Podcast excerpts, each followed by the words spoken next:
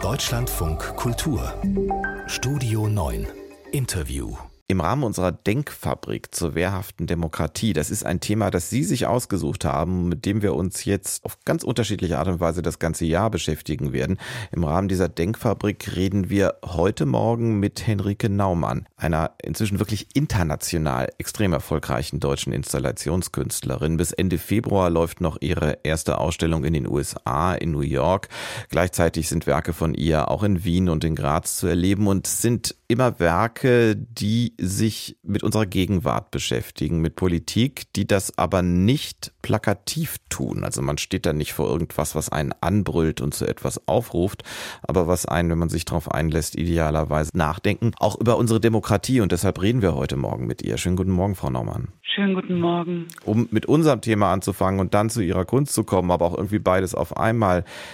Sehen Sie es als Künstlerin als Ihre Aufgabe an, die Demokratie zu verteidigen? Na, ich werde manchmal gefragt, ob ich mich als politische Künstlerin verstehe. Und wenn ich diese Frage höre, denke ich eigentlich, ja, als Künstlerin ist ja eigentlich alles irgendwie politisch, jede Entscheidung, die ich treffe. Also auch wenn ich mich entschließe, nur Landschaften zu malen, ist das eine absolute Position zur Gegenwart und zur Gesellschaft. Und für mich als Künstlerin, ich will die Gegenwart, die Gesellschaft, die Geschichte insofern mit meiner Arbeit kommentieren, indem ich Räume schaffe, in denen Diskussionen sind, die woanders nicht möglich sind, indem ich mit Möbeln arbeite, eine Sache, die alle kennen, und diese Möbel aber mit Bedeutung auflade und sage, hier geht es um die Transformation, hier geht es um die DDR, hier geht es um Geschichte und dann eigentlich so, ja, Leute einlade, so einen Raum zu betreten und da eigentlich ins Gespräch zu kommen, über Themen, die auch teilweise sehr schwierig und sehr hart sind.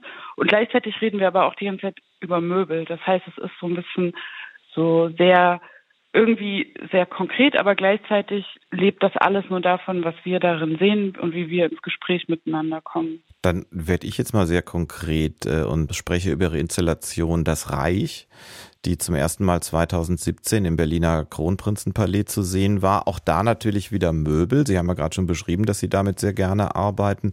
Da stellen Sie Schränke in einer Art Stonehenge-Anordnung, um auf die Mythenbildung in der Reichsbürgerszene hinzuweisen. 2017, da war das schon durchaus ein Thema und viele außerhalb der Szene wussten, was das ist.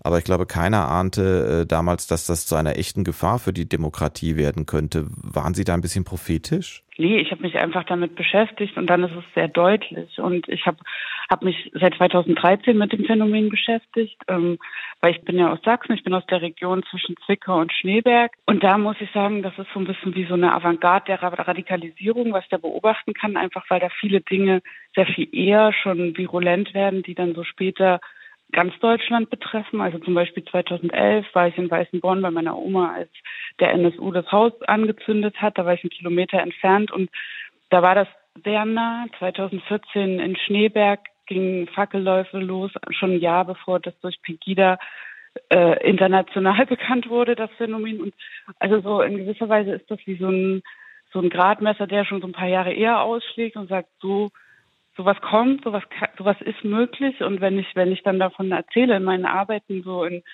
sag ich mal, in Berlin oder woanders, sind die Leute immer erstmal noch total überrascht, dass es sowas gibt. Und, und gerade bei den Reichsbürgern ist mir aufgefallen, oder mir ging es auch selber so, dass man erstmal denkt, huch, das ist ja so ein bisschen merkwürdig und komisch und auch die Ästhetik ist so weird, so, was, was bedeutet denn das und wie gehe ich denn jetzt damit um? Und, und ich habe aber auch sofort gemerkt, dass das total gefährlich ist, weil das eine, naja, eine, eine, eine Verschwörungstheorie, die, die rassistisch, die geschichtsrevisionistisch ist, die Waffen haben, was in Deutschland auch nicht so jeder hat, sag ich mal. Und, und ähm, ja, und das heißt, mir war das sofort klar und dann habe ich das auch so ein bisschen als meine Aufgabe gesehen, das zu vermitteln und zu sagen, okay, die Ästhetik ist total merkwürdig. Die Leute treten als Zauberer, als Magier auf, ne? Die, die, dieses Esoterische mit, mit Wikinger, ne? So das, das meine Aufgabe als Künstlerin ist dann einen Weg zu finden, weil ich ja mit Ästhetik arbeite und das meine Profession ist, diese Ästhetik zu übersetzen und zu sagen, ja, das sieht vielleicht jetzt erstmal so witzig aus, ist aber gar nicht. Und, und so habe ich jetzt über die letzten zehn Jahre, in denen ich mich mit den Reichsbürgern beschäftigt habe, eine Sprache gefunden, um mit dieser Ästhetik zu arbeiten und die als auch das zu zeigen, was sie ist, nämlich auch gefährlich und, und, und als was, was man ernst nehmen muss. Und das zieht sich eigentlich auch wie so ein roter Faden durch meine ganze Arbeit, dass ich versuche, das zu übersetzen und zu sagen, was kann ich als Künstlerin zu diesen Debatten beitragen? Ich kann meine Profession oder meinen Blick nutzen, um so eine Übersetzungsarbeit zu leisten. Und genau, mit, mit der Arbeit mit den, mit den Reichsbürgern 2017 konnte ich sie dann verwirklichen im Rahmen des Herbstsalons, aber eigentlich auch nur, weil dann, weil es, weil es da das erste Mal so Verhaftungen gab und dann das erste Mal das Thema so wirklich auch ankam in der breiteren Gesellschaft als so Problem und als was, womit wir uns irgendwie beschäftigen hm. müssen. Aber so wie Sie das beschreiben, auch, auch die Erlebnisse, die, die Sie dort hatten, schon wo Sie aufgewachsen sind, sehr früh und dann später auch, wenn Sie nochmal hinfahren, was Sie gerade alles gesagt haben, da habe ich so einen Eindruck, äh, kann es sein, dass, dass die Gefährdung der Demokratie stärker als aus den großen Städten in Deutschland wirklich aus der Provinz kommt?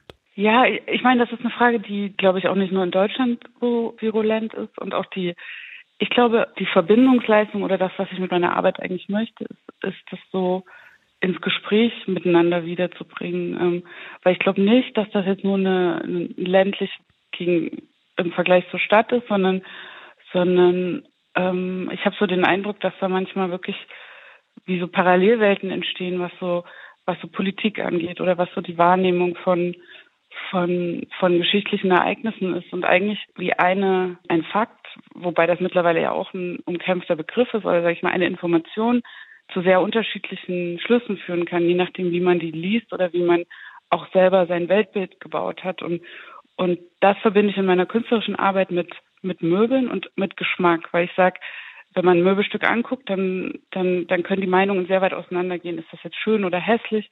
Und, und fangen auch, die, die Besucherinnen in meiner Ausstellung fangen auch sofort an zu diskutieren oder, oder auch die, ihre Meinung sehr offen zu äußern. Und, und, und diese, diese Frage nach ästhetischem Geschmack, die verbinde ich mit politischer Einstellung, weil, weil so wie so ein Möbelstück die Leute so spalten kann, kann eigentlich auch ein, ein Argument, wo ich auf, in der Position, die ich habe, denke, das ist ja total klar, das bestätigt ja total meine These, bei jemand anderen das Gegenteil bestätigen. Und, ähm, und diese Komplexität, die versuche ich in meinen Installationen zu fassen. Also dass, wenn wir beide jetzt da zum Beispiel drinstehen und den gleichen Stuhl angucken, mhm. vielleicht ganz anders drauf gucken, weil wir unterschiedlich geprägt sind und mit einer anderen vielleicht auch Erwartung da reingegangen sind. Und diese Gespräche will ich eigentlich aufrechterhalten und auch es irgendwie schaffen, in der jetzigen Situation auch nicht nur mich mit, mit, mit, mit Leuten oder Dingen umgeben, die, die meine Haltung eigentlich bestätigen, sondern dass es immer wieder Reibung gibt und ich als vielleicht von der Sache überzeugte Person